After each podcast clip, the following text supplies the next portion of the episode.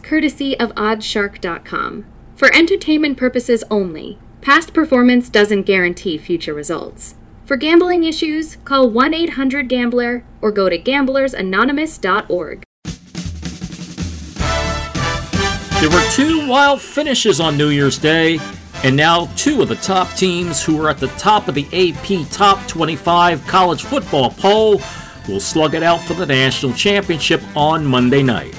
It'll take place at NRG Stadium in Houston, Texas. Number two Washington versus number one Michigan. The Wolverines are favored by four and a half points. We're going to take a look at how both of their teams got there, starting with Michigan.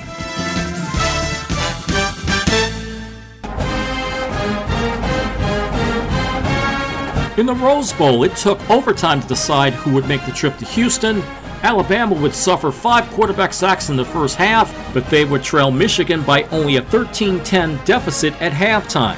They would take the lead late in the fourth quarter on a touchdown by senior running back Jase McClellan and senior kicker Will Reichard's 52 yard field goal.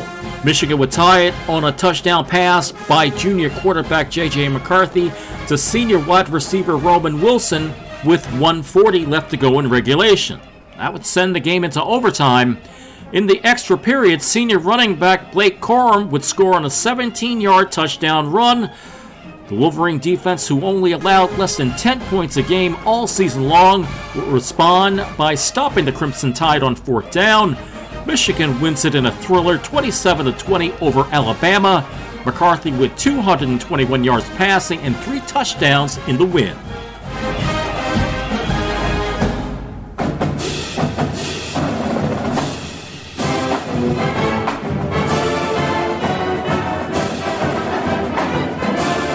Allstate Sugar Bowl. It didn't take overtime, but it was still a wild finish. Washington got off running with a quick score, but Texas kept pace to tie the game at 7. Both teams traded touchdowns right up to halftime at 21 all. Then Heisman Trophy candidate and senior quarterback Michael Penix Jr. found junior wide receiver Jalen McMillan for a 19 yard touchdown to open the scoring in the second half. Two field goals by junior kicker Grady Gross gave the Huskies what should have been a commanding lead in the fourth quarter, but the Longhorns struck back. Sophomore quarterback Quinn Ewers found junior wide receiver Adonai Mitchell for a touchdown. Then, after the Longhorns defense held Washington to just a field goal on the next possession, Texas stormed right back. They cut the lead to six points on a junior kicker Bert Auburn's 25 yard field goal. They would make a final drive heading 57 yards that would lead to a first and goal situation, but the Huskies defense would stop Texas on a four and out.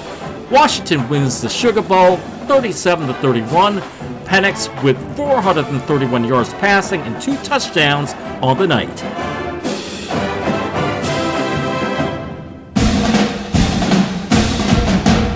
These two teams have a long history in bowl games. Michigan holds an 8 5 all time series edge against Washington.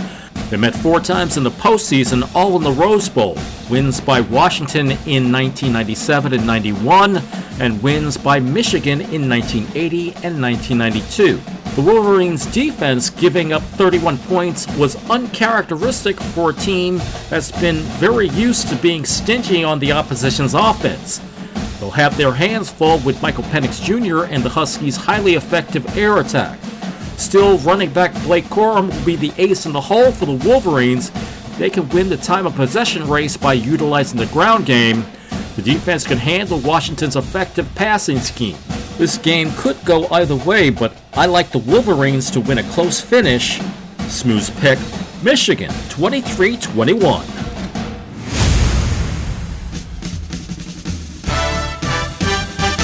And that's going to do it for Smooth's college football playoff picks for the national championship. We'll have post game results and reaction on Smooth's NFL football picks next Thursday at 8:30 a.m. Eastern. Subscribe to our podcast on Apple, Amazon Music, iHeartRadio, or wherever you get your podcasts, or read our picks on our blog at smoothjazzandmore.com. We'll see you later. You're listening to Smooth Jazz and More.